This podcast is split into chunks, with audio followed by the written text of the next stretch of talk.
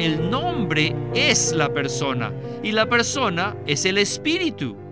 Cuando invocamos, oh Señor Jesús, el Señor viene, pero al venir a nosotros viene como espíritu. No hay duda que Pablo experimentó esto. Él sabía que cuando invocaba el nombre del Señor, el Señor venía como espíritu a él.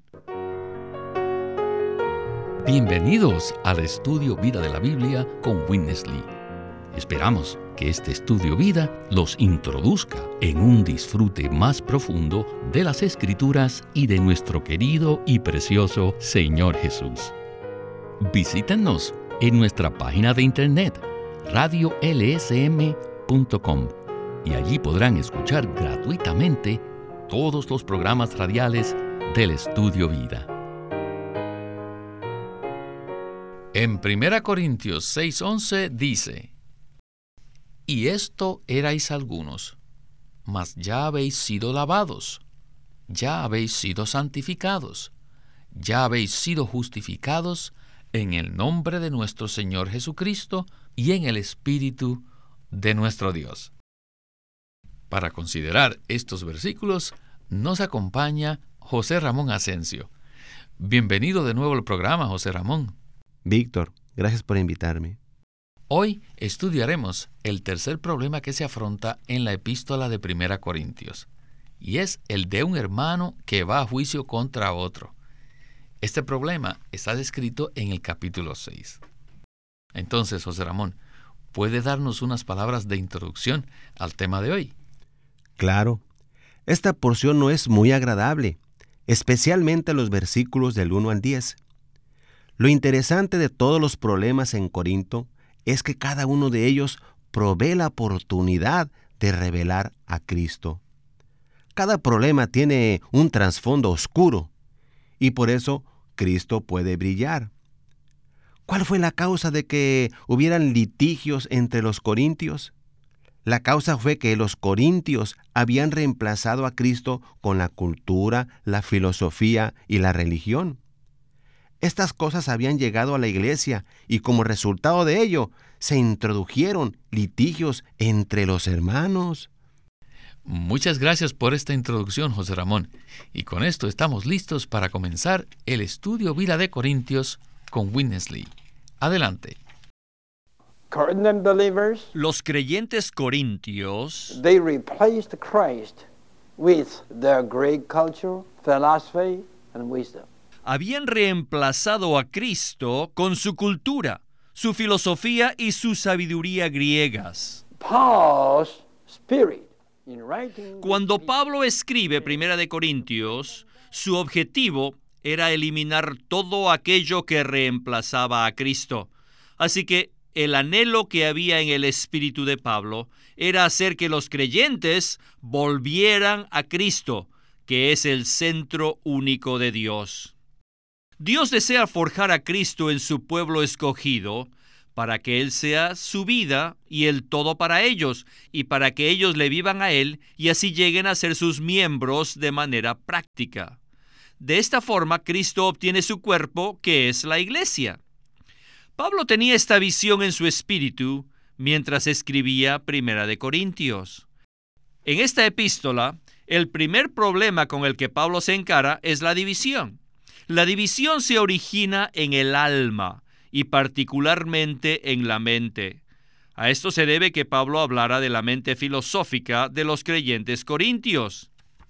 La secuencia que él usa indica que si los cristianos viven por el alma y por la cultura, en lugar de vivir a Cristo, darán lugar a que se introduzcan las concupiscencias de la carne, como el caso del problema del inmoral. Después de hablar acerca del alma y de las concupiscencias de la carne, Pablo aborda el tema de recurrir a la ley secular, lo cual tiene que ver con el reclamo de derechos y no con estar dispuestos a sufrir el agravio. Mientras seamos personas del alma y carnales, siempre reclamaremos nuestros derechos y no estaremos dispuestos a sufrir ningún agravio. A esto se debe que al mencionar los problemas a los que se afrontan en esta epístola, Pablo ubica el de reclamar los derechos en tercer lugar. Reclamar los derechos de uno es un problema que no solo existe en la sociedad y en la iglesia, sino también en la vida matrimonial.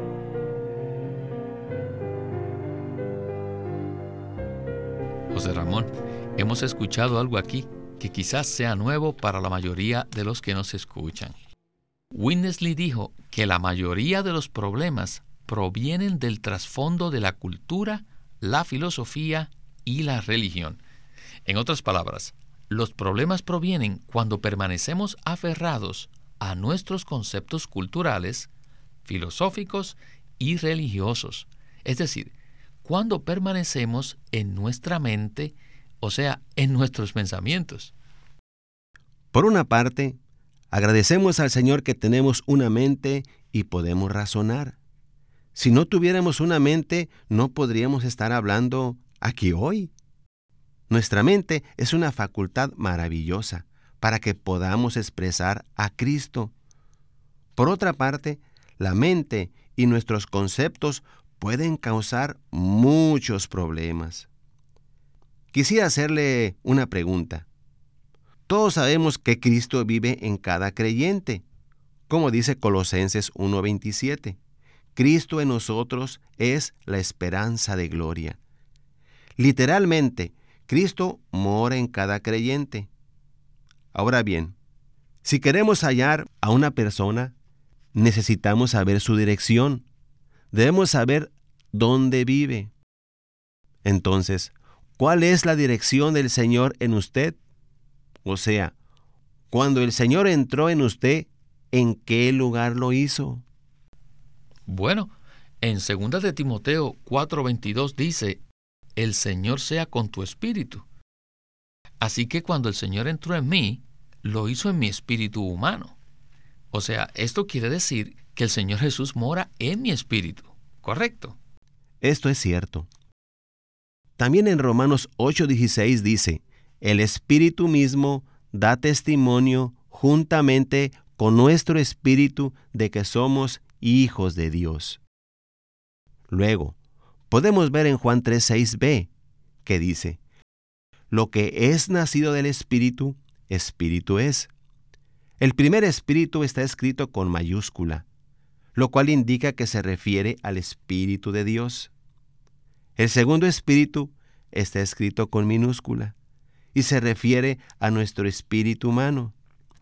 Cuando nacimos de nuevo, el Señor Jesús entró en nuestro espíritu con la meta de ser expresado a través de nuestra alma. Cuando nosotros los creyentes vivimos en el Espíritu, entonces Cristo puede ser expresado mediante nuestras emociones, la voluntad y la mente. El problema radica en que los corintios no vivían guiados por Cristo en su espíritu, sino que vivían regidos por la cultura, la filosofía y la religión. En otras palabras, ellos no expresaban a Cristo, sino que expresaban su alma natural caída, que es el hombre natural dominado totalmente por el alma. Los pensamientos, decisiones y sentimientos de los corintios no estaban sujetas bajo el control del espíritu. Cuando somos personas anímicas, regidos por nuestra vida del alma, seremos dominados por la cultura, la filosofía y la religión. Todos tenemos distintos conceptos filosóficos y opiniones fuertes que tienden a dividir el cuerpo de Cristo. Por eso necesitamos ser liberados de vivir en nuestra alma y debemos salir del ámbito de reclamar nuestros derechos personales para así vivir en la esfera y el elemento de Cristo. Antes de seguir a la próxima sección, quisiera leer nuevamente 1 Corintios 6:11. Dice, Y esto erais algunos, mas ya habéis sido lavados, ya habéis sido santificados, ya habéis sido justificados en el nombre de nuestro Señor Jesucristo y en el Espíritu de nuestro Dios. Continuemos con Winnesley. Paul says, but you were washed. En el versículo 11 Pablo añade, mas ya habéis sido lavados, You were sanctified. ya habéis sido santificados, ya habéis sido justificados en el nombre del Señor. No es fácil entender cómo somos lavados en el nombre del Señor. Si Pablo hubiera dicho que somos lavados, santificados y justificados en la preciosa sangre de Cristo, eso habría sido mucho más fácil de captar. Pero, ¿qué significa ser lavado en el nombre del Señor y en el Espíritu de nuestro Dios? Además, Pablo usa el pretérito y dice que los corintios ya fueron lavados, santificados y justificados.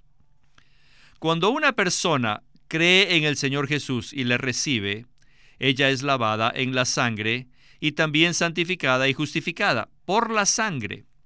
Sin embargo, el lavamiento, la santificación y la justificación por medio de la sangre constituyen una experiencia objetiva. Pero esta experiencia también tiene un aspecto subjetivo, el cual nosotros debemos experimentar. Y puede ser que lo hayamos experimentado inmediatamente después de ser salvos, pero solamente por un periodo muy corto. Por lo menos durante unos días llevamos una vida limpia, pura, santificada y justificada. El aspecto objetivo de esta experiencia se lleva a cabo en la sangre de Cristo. Pero al mismo tiempo que vivimos de manera limpia, santificada y justificada, experimentamos algo subjetivo. Esta experiencia subjetiva no se la tiene en la sangre, sino en el nombre del Señor Jesús y en el Espíritu de nuestro Dios. José Ramón, este pasaje presenta un buen contraste entre el lavamiento objetivo y el lavamiento subjetivo. ¿Podría comentarnos al respecto? En este pasaje Pablo habla de ser lavados, santificados y justificados en el nombre del Señor y en el Espíritu. Podíamos pensar que él estaba hablando acerca del lavamiento que recibimos por medio de la sangre y de la manera objetiva en cuanto a nuestra posición. Esto es cierto. Todos los creyentes hemos sido perdonados de nuestros pecados al ser limpiados por la sangre de Cristo, y de esta manera recibimos vida eterna. Pero el problema de los corintios no era su posición objetiva, puesto que ya todos habían sido redimidos y lavados por la sangre de Cristo. El problema de ellos era interno, debido a que estaban llenos de cultura, filosofía y religión, de modo que estaban totalmente dominados por el alma. Así que necesitaban un cambio interior, así como nosotros también lo necesitamos. Este lavamiento interno o subjetivo solo es posible en el nombre del Señor y en el Espíritu a fin de que seamos lavados y santificados. Esto es muy interesante y pienso que responde muchas de las preguntas que tienen los cristianos. Todos sabemos que hemos sido salvos eternamente, y esto es un hecho, pero interiormente sentimos que debemos ser salvos de muchas cosas, tales como nuestra ira y nuestra impaciencia. Todavía tenemos pensamientos y sentimientos en nuestro interior de los cuales necesitamos ser salvos. Y es en esta área donde opera la palabra del lavamiento interior en el nombre del Señor y en el Espíritu. Continuemos entonces con la tercera sección del programa, la cual profundizará más en este tema. Adelante. In the New Testament, Según el Nuevo Testamento, in the name of the Lord, la expresión en el nombre del Señor significa en el Señor mismo, porque el nombre denota la persona. Si una persona que lleva un determinado nombre no existe, dicho nombre es en vano. Pero cuando llamamos por nombre a una persona viva, ella contesta. Oh, Lord Jesus, if He's real. Cuando decimos, oh Señor Jesús, Is He real or not? ¿es real o no? Uh, If He's living, ¿Está viviente o no? Sí, Him or not? es viviente. El Señor Jesús es un ser vivo. If He's present, Es presente. then what should happen? Ciertamente cuando lo invocamos, Él viene. Cuando digo Señor Jesús, es real, es viviente. Es presente. Ciertamente viene cuando lo invoco. Por eso todos tenemos que invocar. Porque cuando lo invocamos, Él viene. Oh. Oh Señor Jesús. Oh, Lord. Oh Señor Jesús. El Señor viene. Oh Señor Jesús. The Lord just embraces you. El Señor te abraza cuando lo invocas. This is to be washed in the name. Esto es ser lavados en el nombre. Cuando fuimos salvos, posiblemente invocamos el nombre del Señor de manera espontánea y sin darnos cuenta. No tuvimos necesidad de que nadie nos enseñara a hacerlo. En este nombre está la realidad de la persona viviente de Cristo. En Él fuimos lavados, santificados y justificados. No obstante, cuando dejamos de invocar al Señor, perdemos la experiencia subjetiva del lavamiento, de la santificación y la justificación. El nombre es la persona, la persona es el espíritu. No se puede separar el nombre del Señor de su espíritu, pues el espíritu es su persona. Según Juan 14, 15, 16, el nombre no está separado del espíritu. Esto se debe a que el nombre es la persona y la persona es el espíritu. Cuando invocamos, oh Señor Jesús, el Señor viene. Pero al venir a nosotros, viene como espíritu. No hay duda que Pablo experimentó esto. Él sabía que cuando invocaba el nombre del Señor, el Señor venía como espíritu a él.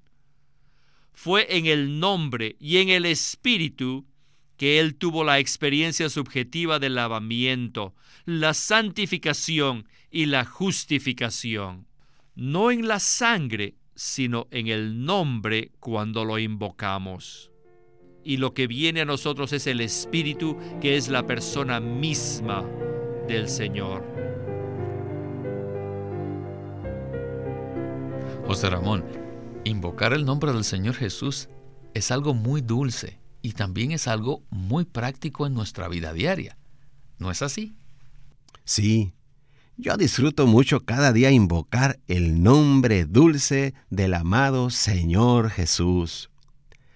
La palabra griega epicaleo es una palabra en el Nuevo Testamento que describe lo que es invocar el nombre del Señor.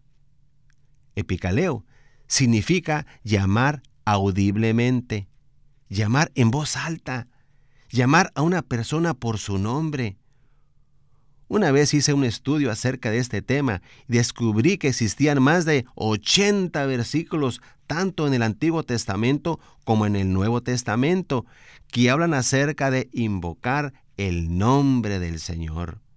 Invocar el precioso nombre de Jesús es la oración más sencilla que podemos hacer y podemos invocar durante todo el día.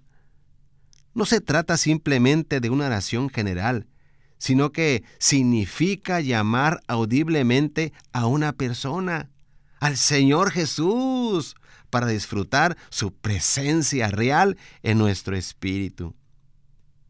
En mi vida personal, tengo la tendencia a mantenerme ocupado.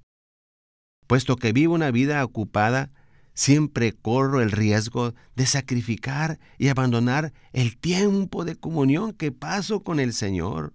Esto es temprano en la mañana, para invocar su nombre.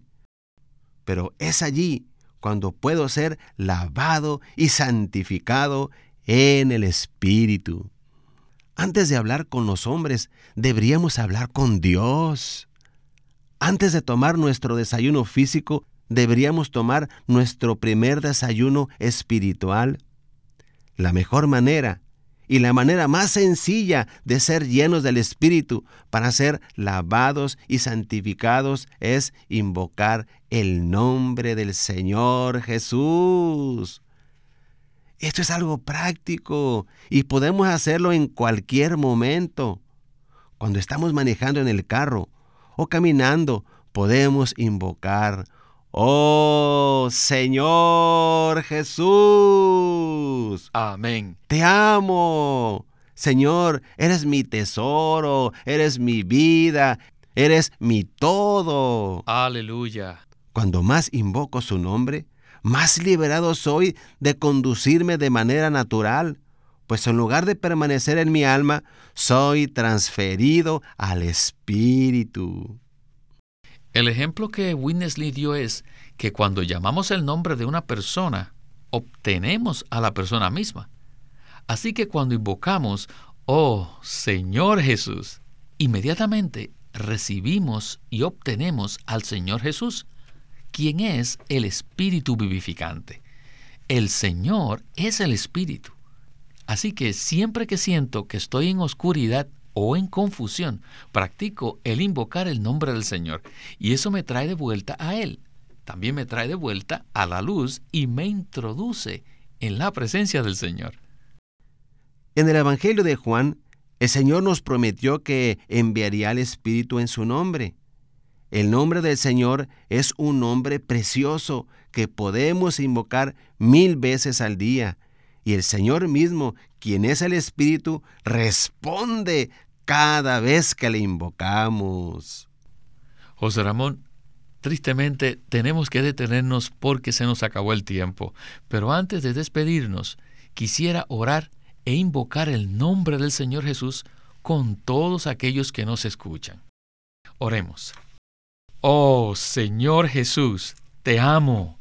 Señor, quiero que seas una realidad en mi vida. Señor Jesús, lávame y santifícame subjetivamente, para que yo no sea un hombre anímico o carnal, sino un hombre espiritual. Señor Jesús, manténme disfrutándote hoy. Amén. Bueno, José Ramón, muchísimas gracias por haber estado con nosotros. Víctor, ha sido un privilegio poder estar aquí en este programa. Gracias por invitarme.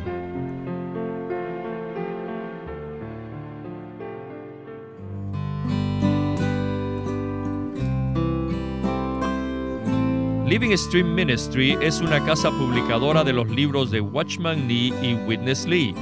Y queremos decirles que entre ellos hay uno titulado El Ministerio de la Palabra de Dios.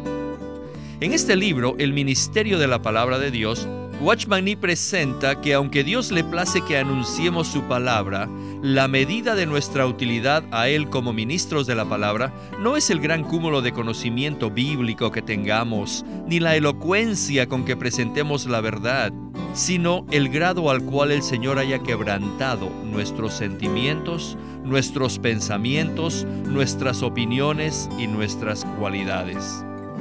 Así es que en este libro, El Ministerio de la Palabra de Dios, Él presenta que para ser ministros de la palabra, primero debemos permitir que el Señor moldee y pula nuestro interior mediante la operación y la disciplina del Espíritu Santo. Este es un libro muy útil basado en una serie de mensajes que fueron dados especialmente a los colaboradores que tenía Watchman Nee y creemos que para todos nosotros los que estamos relacionados con la palabra de Dios necesitamos leerlo para avanzar en nuestro crecimiento espiritual y crecimiento de la exposición de la palabra. Así que le recomendamos este libro, El Ministerio de la Palabra de Dios, escrito por Watchman Nee. Y pueden conseguirlo en su librería cristiana o llamándonos para obtener más información de cómo obtenerlo. El Ministerio de la Palabra de Dios por Watchman Nee. Hay muchos que desean ser ministros de la Palabra de Dios y creo que para todos ellos este libro será de mucha utilidad.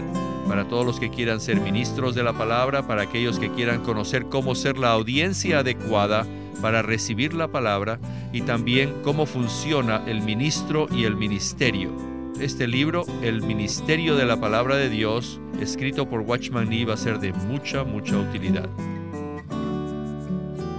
Watchman Nee llegó a ser cristiano en la China continental en 1920, a los 17 años de edad, y ese mismo año comenzó a producir sus primeros escritos. En casi 30 años de ministerio se demostró claramente que él era un don especial que el Señor dio a su cuerpo con el fin de adelantar su obra en esta era. En 1952 fue encarcelado por su fe en Cristo y permaneció en la prisión hasta su muerte en 1972. Sus palabras, sus escritos, continúan siendo una rica fuente de revelación y provisión espiritual para el pueblo cristiano de todo el mundo. Witness Lee nació en 1905 y fue criado en una familia cristiana. A la edad de 19 años fue completamente capturado para Cristo, a quien se entregó incondicionalmente para predicar el Evangelio el resto de su vida. Él nos ha dejado una presentación prolífica de la verdad en la Biblia y su obra principal, el estudio vida de la Biblia, tiene más de 25.000 páginas de comentarios de todos los libros de la Biblia, desde el punto de vista del disfrute de Dios que los creyentes deben tener y de la experiencia de la vida divina en Cristo por medio del Espíritu Santo. También fue el editor principal de una nueva traducción de la Biblia en chino llamada La Versión Recobro, la que también está en español y otras lenguas. Esta contiene un gran número de notas explicatorias y referencias marginales que son muy espirituales. En 1965, el hermano Lee estableció el Living Stream Ministry, una corporación sin fines de lucro en Anaheim que oficialmente representa el ministerio de Watchman Lee como el de sí mismo. Este ministerio enfatiza la experiencia de Cristo como vida y la unidad práctica de los creyentes. Queremos animarlos a que visiten nuestra página de internet libroslsm.com Allí encontrarán los libros impresos del Ministerio de Watchman Nee y Witness Lee, la Santa Biblia versión recobro con sus notas explicativas y también encontrarán folletos, himnos, varias publicaciones periódicas y libros en formato electrónico. Por favor, visiten nuestra página de internet libroslsm.com. Una vez más, libroslsm.com llámenos a nuestro teléfono gratuito 1-800-810-1149. 1-800-810-1149. Además, si desean, pueden comunicarse con nosotros enviándonos un correo electrónico a estudiovida.lsm.org. Una vez más, estudiovida.lsm.org. Punto O R G